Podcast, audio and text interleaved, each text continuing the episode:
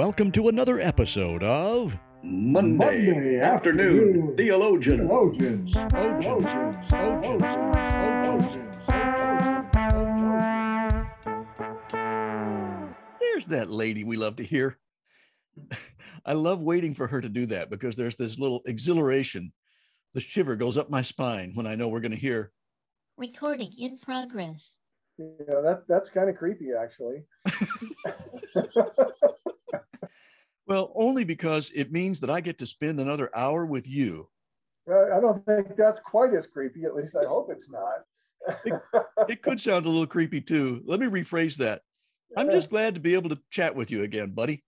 yeah, and and here we are. And it's Yeah. amazing to me how deep we can get into character qualities once we start looking at them. Because when you first think about the fruit of the spirit, you go, oh, that's not a big list. Yeah, and then we find some other lists that seem to be perhaps not as well represented specifically within the, the text of the New Testament, Mhm. but there's like another 50 of them that we could look Mhm. into if we wanted to. We'll probably not go that deep, but I Mhm. know we'll find some more after we get done with today's topic, gentleness, and Yeah. next week's self control. hmm There's a lot of good character qualities. I was kind of shocked. And frankly, it's good that I've looked them over because there's something about getting those things in your brain that provides a vocabulary so you can speak more specifically about things going on in your life and to be more introspective about those things. So I think it's helpful for us to be going over those character qualities. And it's always good that you're practicing these things so that we can have them at the ready like uh, I think it was last week that I said, "What's the sound of one hand clapping?" We have to keep Uh-huh, practicing that. did. Well, do you know what the sound of one hand juggling is? Well, I think it would be kind of whoosh, whoosh, whoosh, whoosh, whoosh, whoosh.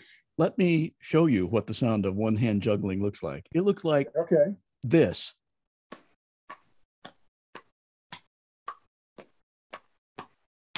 Huh? That's that's pretty amazing. Thank you. Yes, and we have to keep practicing those things because if you're not really practicing them, then at, at a moment's notice, when somebody says, Hey, can you juggle one handedly? You have to be practiced up. Otherwise, it's real easy to just really drop the apple. That's right. And dropped apples are bruised and not good for anything. And then when you try to juggle them again, they're all squishy and they don't have the same feel. And it's uh, It's it's bad. less than satisfying for you and the audience. It is. Plus, they attract those little fruit flies that get into everything. It's a mess. You really should be practicing your juggling, folks. That's right. Because because if you have fruit flying, then you don't get fruit flies. That's a good slogan. I'm going to make a bumper sticker and stick it on your car. Uh, yeah, good plan. Uh-huh. so, have you been thinking about something that you have needed to keep practicing so that you have it handy when you need it? Yeah, it's kind of interesting that this has come up just today because about two days ago, I was listening to a speaker that I admire, and he was talking about working on some goals and some achievements that you might want. And he says, if you don't understand the concept that you have not because you ask not, Mhm. then you are not getting everything that God has for you because he Mhm. wants more in your life and you should be asking him for it so that you're in tune with what his will is and you can work back and forth between your wants and his will and eventually you're going to come up with a, a good solid position to be in Mhm. and as I was thinking through that, and he said, you know, make a list of some of these things that that you want to see happen in your life. And I became convicted that I have not been keeping up with memorizing scripture. Uh, And I found that even the ones I've known for a hundred years, I'm not quite fine-tuned anymore. You know, it's like, yeah, you got the gist of it, but not exactly what the text says. And so, uh, one of the first things that I put on my list is to spend time memorizing those scriptures that are Mm. important so that I have them so that as we talked about before that we saw in first Peter, uh, being ready with the word when Mhm. somebody asks about the Mm. hope that is within us, Yeah. then we can come back with a scriptural answer and say, this is why I live the way I do. This is Mhm. why, you know, I'm optimistic and I have hope for the future and all of those good things. So I just started dropping some scriptures into a list and I'll be working on those a little bit every day. And the, the first goal is to have 100 and the big goal is to have 2,500. So Wow. Good stuff. You're convicting me, my brother, because you can work at them for a season and you've got them and you can recite them. It's like a play when you're back in high school and you've recited them enough that you could probably dust them off and bring them back fairly quickly. But over the years, they slide away and you just can't remember all those details. So you got to keep reminding yourself by practice, practice, practice, practice. And I, I think you're uh, convicting me with what you're doing that I should probably start dusting some of those off for myself as well. And, and what I found in my own case is I know a lot of them, but I don't necessarily have the reference right at the tip of my tongue. Yeah. You know, I don't know that these words are in Ephesians 4. I, I'm not necessarily sure which gospel contains this particular passage. So Mhm. that's, uh, that's something that I'm going to be working on and practicing so that I don't have to dust them off, so that I have them tip of my tongue whenever I should happen to need them. You know, we talked last week about the, the pastor friend of mine who always had the encouraging word, and more often than not, it came from scripture. Mhm. Um, there's no reason why all of us can't be that person. That's true. Very good. So today we're talking about gentleness, one of those fruit of the spirit that we need to be practicing. hmm Um, and I, I can imagine that there's probably a story in your background that kind of helps illustrate the need for gentleness. Yes, I uh, decided to crank open that book that was written uh, quite a while ago now and look back at the earlier part of my ministry when our kids were quite young. And I remember a story that came out of that book. Shameless plug coming. Ready? Here it comes. Uh-huh. Uh, at the heart of every great father, this happened when my son was a little dude. He was just old enough to be able to start riding his bicycle to school which was only about a half mile away from where we lived at the time. And it was in a small town and it was safe for him to do so. So he was earning the right to be a big boy and do that. But I had to go to a meeting in Southfield, which was a 90 minute drive from where we lived at the time. So I was getting myself around for the day, and he came in to where I was and confessed that he had lost the key to his bike lock. And I could have been very gentle and I could have treated him with respect and said, Well, I'm sorry, buddy. I've got to go to a meeting. So you'll have to either ride the bus or we'll get mom to take you to school today. And then we'll look for it when I get home. But instead, I was feeling the pressure of the stuff that we were going to be facing in that meeting that day. And I kind of unloaded on him. And I was not gentle. I gave him a stern reaming out as a father. You know, this is what happens when you don't. And I told you not to blah, blah, blah. And I could see his little lip quiver. And he was trying to be a, a man as a, a however old he was. He was a very young boy, but I could tell I had hurt his feelings big time. He looked so hurt. So he went off to his room to get ready for school. And then I drove off to my meeting. And it was a grueling meeting because I was on a committee at the state level of our denomination at the time. And we were facing a very tricky and difficult issue that we had to work through. So we worked for a couple of hours before lunch, and then we had lunch together. And then we worked for a couple of more hours after that. So the total time at that office was about six hours. And then I had to drive 90 minutes all the way back. And it wasn't until I started to see the driveway that I remembered what my son looked like the last time I was in that driveway. It was as I was reaming him out and he was just about ready to cry. And then I started to reach into the back seat to get my, oh my goodness. And I realized I'd left my briefcase back in Southfield at that office because I had my notebook out in front of me and I tucked the briefcase behind my chair to get it out of the way so I wouldn't kick it. And I just got up from the meeting and took off with my notebook 90 minutes away. And to top it off, my paycheck was in that briefcase. and it, it, was just one of those. So I walked into the house and my wife said, I understand that you had a difficult time with your son this morning or something like that. Yeah, yeah, yeah.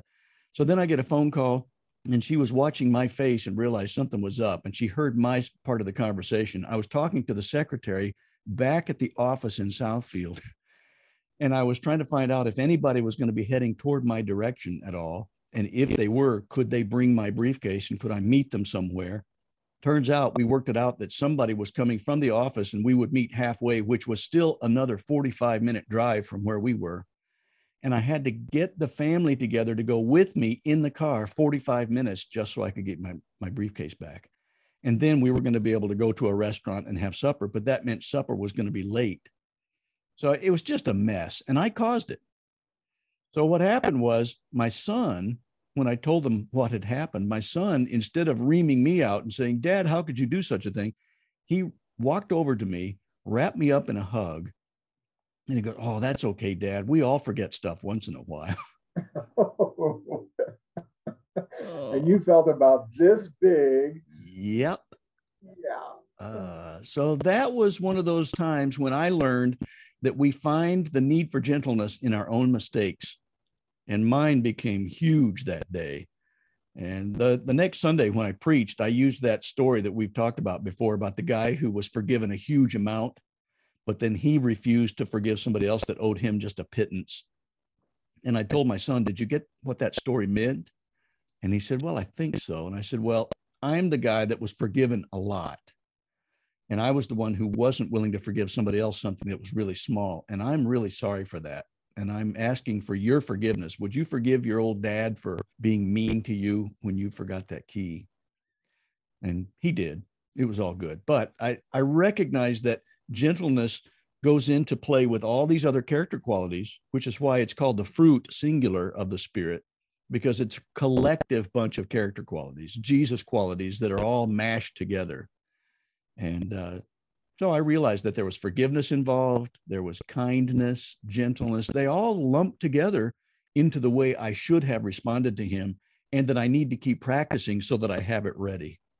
Yeah, and, and he had it together, and and responded to you with those character qualities and uh, created a bigger lesson for you probably than your lesson for him. Yep. Because we're talking about it now, some 30 mm-hmm. something years later. Yep. Yeah, yeah, sure enough. It was a big lesson. And and interesting how those things are somewhat coincidental. When you need the lesson, you got it in two different ways. Yeah. and it was a lesson for you, probably more so than for him. Yeah, it was. It really was indeed. I honestly, if I were to ask him today, because he's like 33, soon to be 34, I don't know if he would remember that incident or not. It may have been traumatic enough for him that he would have still remembered it, but he was so young that it's possible he would have no memory of it. But because I was so stricken with how I had treated him and recognizing that I felt exactly the way he felt the moment I reached back for that briefcase, I thought I should not have made him feel that way. I was the adult and I had the ability to extend grace and gentleness and forgiveness to the guy. And I didn't do that. So it was indelible for me. And it seems like as humans, we tend to react that way. Mm-hmm. You know, I was as I was looking through some of the things we were preparing. One of the things that struck me was something you just preached about, which was the sons of thunder, James mm-hmm. and John, and perhaps their personalities were less than gentle, and that's why they got that nickname. I think you made reference to that this weekend. There was a character arc where they learned some things through their association with Jesus that took some of that thunder away and yeah. uh, made a difference in who they were as men. Yeah, that's so true. And they had a huge character arc. It was um, unbelievable how different they were after three years of walking with Jesus. And I, I've noticed in myself that I always want people to treat me with gentleness. I want to be on the receiving end of that. I want to be forgiven and I want to be given grace but it's really difficult for me to be the one that's offering that gentleness when I feel like I've been slighted in some way, when somehow somebody's treating me unjustly. And I thought these are some questions that come into my mind. How do I react when somebody disagrees with me? Am I patient? Am I kind? Do I display goodness and gentleness? And do I wait to find out what they meant by that so that I can respond graciously? Or and do I immediately launch into some sort of a mode where I'm angry and, you know, just uh, coming at them? And I find in my case, it's not necessarily somebody else, but myself. I get frustrated, Uh, and that frustration often will manifest in a way that isn't gentle. And Yeah. those around me are, you know, victimized by my frustration and anger that comes that follows that. And they certainly didn't deserve the, the reaction I had. It's sometimes hard for those people to be around me when I get in that way. And so it's good for me to be reminded that when I see that developing, when that frustration starts to build and my blood pressure starts to rise, mhm. that I need to take a step back and put on that gentleness. You know, in, in some cases, you know, if I'm I'm not performing well and whatever it is, and I'm not kind to myself, if I'm not Mm. forgiving myself, then there's uh, not really an opportunity for gentleness to develop in that situation. So, you know, we have to see again that that uh, these character qualities are not in a vacuum; that they do work together. Mhm. And when one of them gets out of shape, often several of them get out of shape. So Mhm. Uh, if we can get that one back into, uh, you know, get it back under control, which we'll talk about next week, then some of those others will start to bloom again and will react differently in the same situation. Yeah, very good point. I was thinking about one of our elder guys at our church. He's a wise guy, wise guy. Not he's not a wise guy like in a bad way, but he's he has a lot of wisdom. but he told us about a true story when he was going behind a guy who was going about 10 miles under the speed limit and he was in a hurry. He was trying to get somewhere to help a group of uh, high schoolers. They were in a robotics uh, competition at another high school, and he was their sponsor. So he needed to get there in time to do that. So he thought, well, I need to see if it's possible for me to pass this guy. So I pulled over just a little bit so I could see what was happening in front of me. And I wasn't going to pass necessarily, but I just wanted to look to see if it was possible for me to do that. And the driver in front of him must have mistaken that as aggression. So then finally, this guy pulls over so that I can pass. But then once I did pass, then he started running up on my bumper and flashing his lights. And he said it just turned into this crazy thing. And then we both got pulled over by a cop.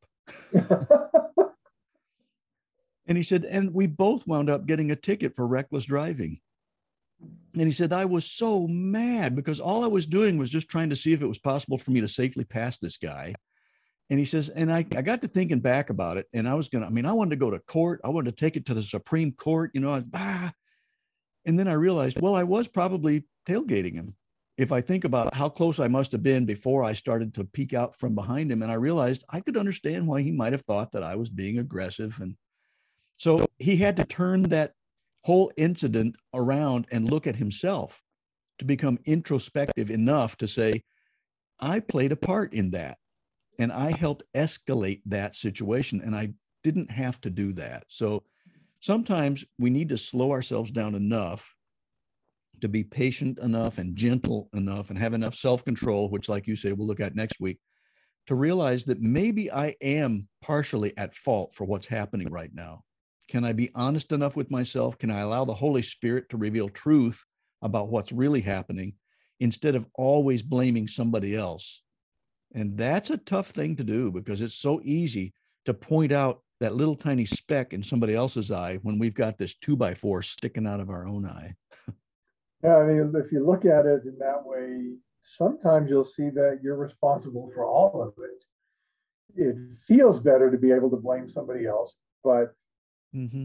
you know, you, often you're just making excuses and placing blame where it doesn't belong. Yep. And if you are introspective enough, you go, no, that was me. Yeah. Yeah. I, I did all of that. I, I caused this and it's my fault. Yeah. Instead of saying the old uh, non apology apology to say, well, I'm sorry if anything that I did might have been misperceived by you. nah, that doesn't work very well. No, no. Yeah, it, you know, I wouldn't have reacted that way if you hadn't done this. Right. Yeah. Uh, Yeah, the best apology is just to admit I did this wrong and I am so sorry. What else can the other person say? It sort of takes the wind out of their sails and they have no, no other recourse. If you've said, I'm sorry, and I admit that what I did was wrong, that tends to de escalate better than just about anything. So, are there other ways that we see gentleness displayed?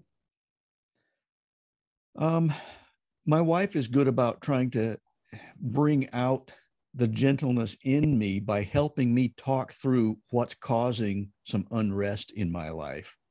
When things are starting to press in on me and I feel like, okay, I'm starting to feel the pressure because I've got a couple of goals that are not being met, and yet I've got an, an interruption over here. I feel like there's a disagreement over there, and I'm having a hard time sorting them out and keeping them simple enough in my mind that I can just take each next step calmly. So she'll ask a lot of good questions to bring things to the surface so that I can process what is it that I'm actually really upset about right now. What I'm upset about is this little thing over here that's bothering me in the back of my mind and not the thing that I'm acting out about. And if I can get to the bottom of that, then what I understand is my lack of gentleness over here has much less to do with the actual event happening at that moment. And uh, if I'm feeling too much pressure, and I can talk it out and say, well, I'm really upset about that disagreement, then things tend to even themselves out a little bit better.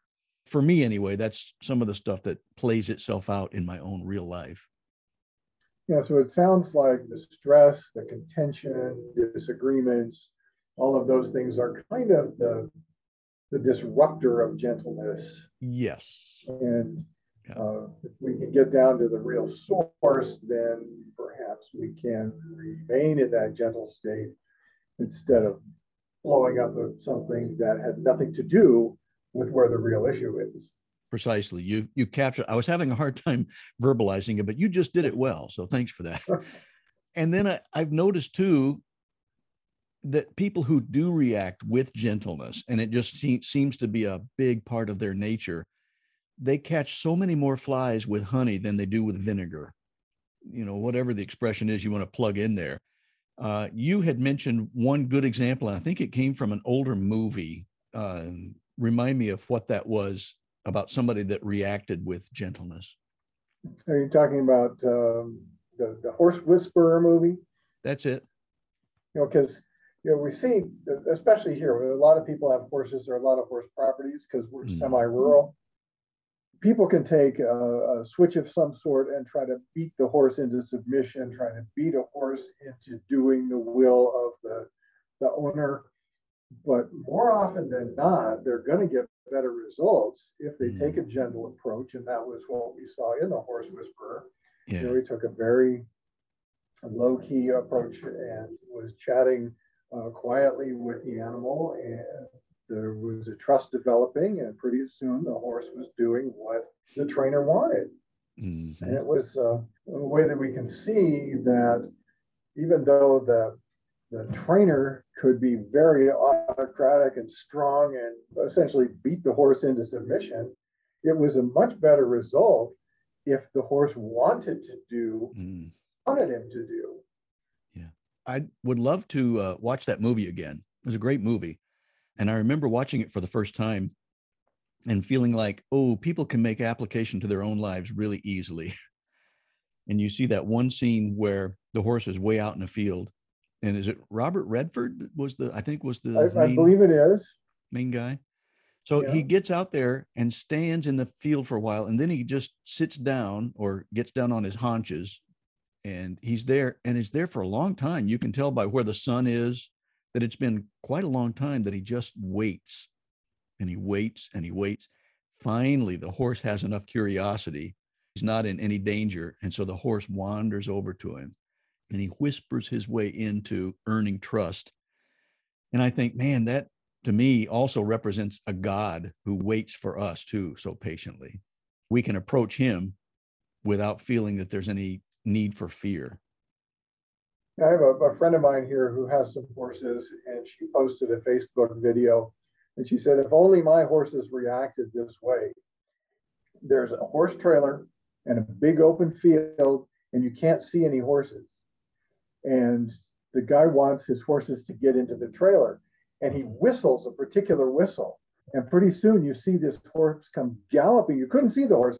All of a sudden he's in the frame. He's come galloping all the way across the field and steps into the trailer and is ready to go. Wow. So it's possible that you can get the horse to do what you want and you don't have to be mean to them. You can be gentle with them and they will respond.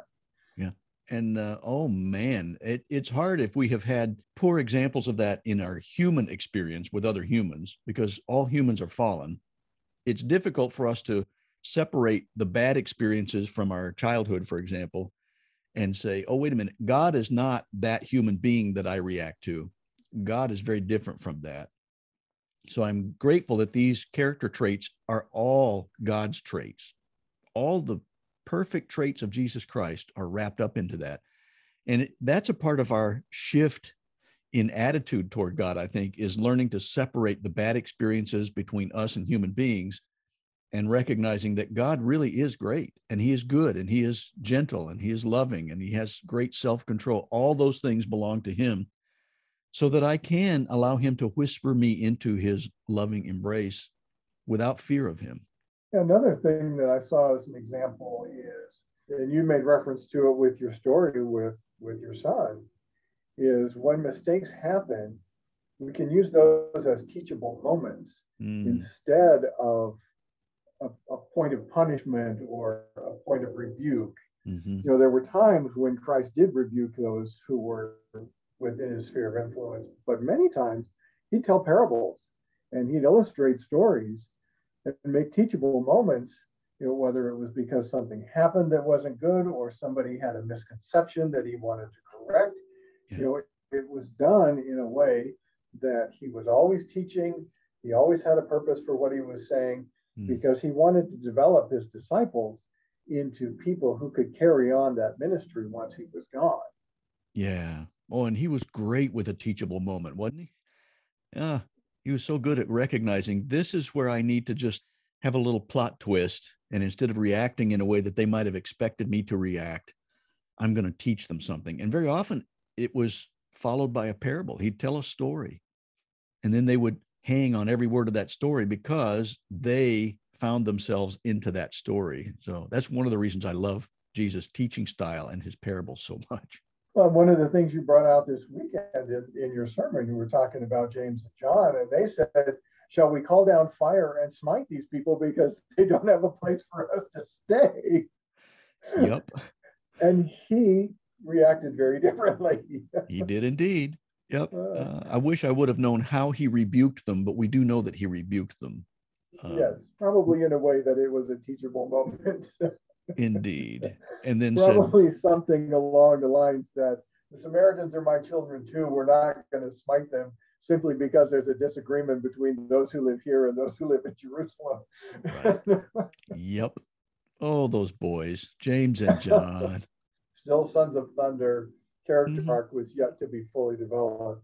Yes, precisely. I'm so grateful that God is patient enough with me that even though I'm still in my character arc, I've got a lot more teachable moments to go yet, but He is faithful to see me through them and to give me many more good lessons that come out of those teachable moments. One of the things that I was pondering this morning, as I was thinking through, you know, as we look at our notes about gentleness and how we're going to uh, you know, talk through them, and one of the things that really came home to me is that God's grace is God's gentleness in action.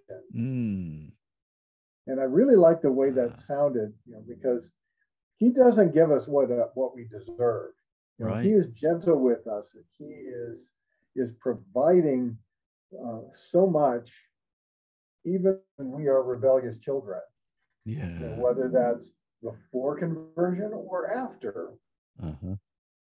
You know, and we look at at his perspective towards his children, particularly uh, we we often use the, the passage out of Ephesians 2, 8 and 9, which says, For it is by grace that you are saved through faith, and it is not of yourselves. It Mm. is the gift of God. It's not by your works, so that no one can boast. His Mhm. grace provided everything. All we have to do is have the faith to believe it. Because it didn't come from us. None of it came from us because we were dead in our sins. He did it all and provided it and provided the grace so that we would have the opportunity through his his gentleness, his kindness, his forgiveness of us Mhm. to enter into that relationship that he's always wanted. But it's nothing we did. So we can't say, hey, I'm so great. Look at me. I've earned my way to heaven. Right. That's so good. I like that. And that's a profound uh, statement that you made too that God's grace is God's gentleness in action. That's a very good way to put it. I like that. That helps sum it up. And you're right. Can't do it in our own strength. He did it all for us. Yep. And, and our works Ah. don't mean anything. We do works after the fact as part of our service to him and to others, but they don't do anything to affect our salvation in any way. hmm So it's a, a reaction to what has already happened. And that is the saving faith that we've come to has allowed us to enter into a relationship with Him. And as part of uh, our service to Him, then we do the works for the church, for other people. Good theology. Let me tell you what. I mean, we're, Hey, we're you know, imagine that. We're talking about theological subjects around here. it's so tough for us as humans to understand the goodness of God. And we can say it over and over again, but because there is that bent towards sin in each of us, we keep trying to, uh, I don't know, we keep trying to impose our humanness onto God rather than allowing Him to transform us with His character qualities and to be able to relax into His grace to understand that we can't make that happen. We can allow him to make it happen in us because he did everything required to have that transformation because of his son on the cross in our place to pay for our sin and then his holy spirit to indwell within each believer to do that transformation over a long period of time day by day. Man it's a it's a huge huge difference in the way we approach how we're trying to get connected with god. Some of our fellow theologians are just getting to the point where they're starting to understand that saving faith. And they may need a little a little prompting to help them understand how to appropriate that grace into their own lives. Mhm. And perhaps we can help them do that. I think that's always a good choice. Uh, I heard a lot of those kinds of appeals, the nice invitations at the end of messages when I was a little boy. And it takes sometimes many exposures to those kinds of invitations before they start to make sense. So that's one of the things that we have committed ourselves to doing is to extend that invitation at the end of every podcast because we want to make sure that you have enough repeat exposures to those invitations that if the Holy Spirit finally gets to that point when he says, You got it yet? Are you ready? He'll whisper you into his loving embrace. So that's what we hope will happen. And I'll just put that in the form of a prayer. We could call this an, uh, an invitation from God, and then you respond to it with a prayer that would sound something kind of like this God, I recognize that you are a gentle Savior, that the character qualities that I have reluctantly wanted to see um, are really there in you. And even though it's been easy for me to look at the Old Testament and some of the crazy things that are recorded for us there, um, you're still the same God. And you were patient with Israel, even though there were some things that were crazy that happened, but they brought those things upon themselves because of their behavior. And that's why they experienced some of the things that were difficult. And it's difficult for us in our current modern culture to understand what was going on with some of those occasions.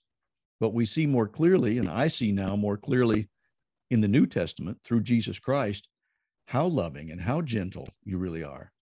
And for Jesus to have taken my place on the cross, that's huge. So I'm asking you now to forgive me of my sins, to come into my heart and mind, to make your home inside of me so that uh, I'm starting to think more of your thoughts and to behave more like Christ would behave. And I know I can't do it in my own strength. I get that now. And I understand that it's only because of your Holy Spirit at work in that transformation process that any good is going to start coming out of me. But you want that for me because you want the best for me because you love me. And I appreciate that. And I just want to learn how to love you back. And it may take a while, but just like all these other folks in the Bible that we've seen about and heard about, including James and John, I want that character arc to take place in my life too. And so I pray that you will change my life day by day as I learn to walk with you daily, as I lay my life down, pick up my cross, die to self, and live as a new creation in you. And I'm glad and grateful for the fact that you're going to make me into that new creation. Thank you for that. Thank you for your forgiveness and for the new life that I can have by walking with you. I want to walk along this journey now with other believers who are on the same path, knowing that it's all because of you. You did everything necessary for that to take place. Thank you for that. I pray it in Jesus' name. Amen. Amen.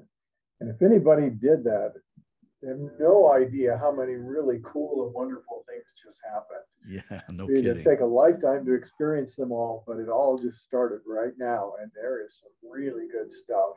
Yeah. The recreation you talked about, a total rebirth, um, transforming of their mind, uh, so many things. It's just a, an amazing thing. And it was appropriated by just a simple recognition that Mhm. you're not perfect, that you fell short somewhere. And uh, now it's all gone. Yeah. You know, What a- all, all of that's forgiven. It's so simple, and yet sometimes we make it so hard. Yeah. Yeah. But it's so good when you feel that the weight of that burden of sin lift off and you just feel like you can walk a foot above the ground. And uh, I remember that very first time that I said that prayer, and I'll never forget it, even though I was young. And you're right. If uh, if there's a fellow theologian who has just said that, you'll know what we're talking about. And we're hopeful that you will share that experience with somebody that you know would be happy about it. We'd love to hear about it if you're willing to share it with us too. And you can contact us and let us know what's been happening. And you can send something to us through email at Monday afternoon theologians at gmail.com. Or you can go on to our website, which is Monday afternoon theologians.podia, P O D I A dot com. And there's a place at the bottom of every page you can scroll down and give us your email address so that we can keep you apprised of things happening. And that's one way you can get in touch with us as well. But tell somebody that you know would be so pleased that you have made that decision if you have made that decision. And we hope that you will someday if you haven't already, because there's no life like the life lived walking with Jesus. Absolutely. And we're hopeful that some of the materials that we're presenting, some of the concepts that we talk about, will uh, empower some of our other theologians to share their faith more regularly. Mhm. Uh, we'll have more on that and some things that are in the works coming up as well. So, yes, uh, indeed. And like Rick and I have said often, we're not yet what we're going to be, but gratefully, we are not nearly what we used to be. thank God for that.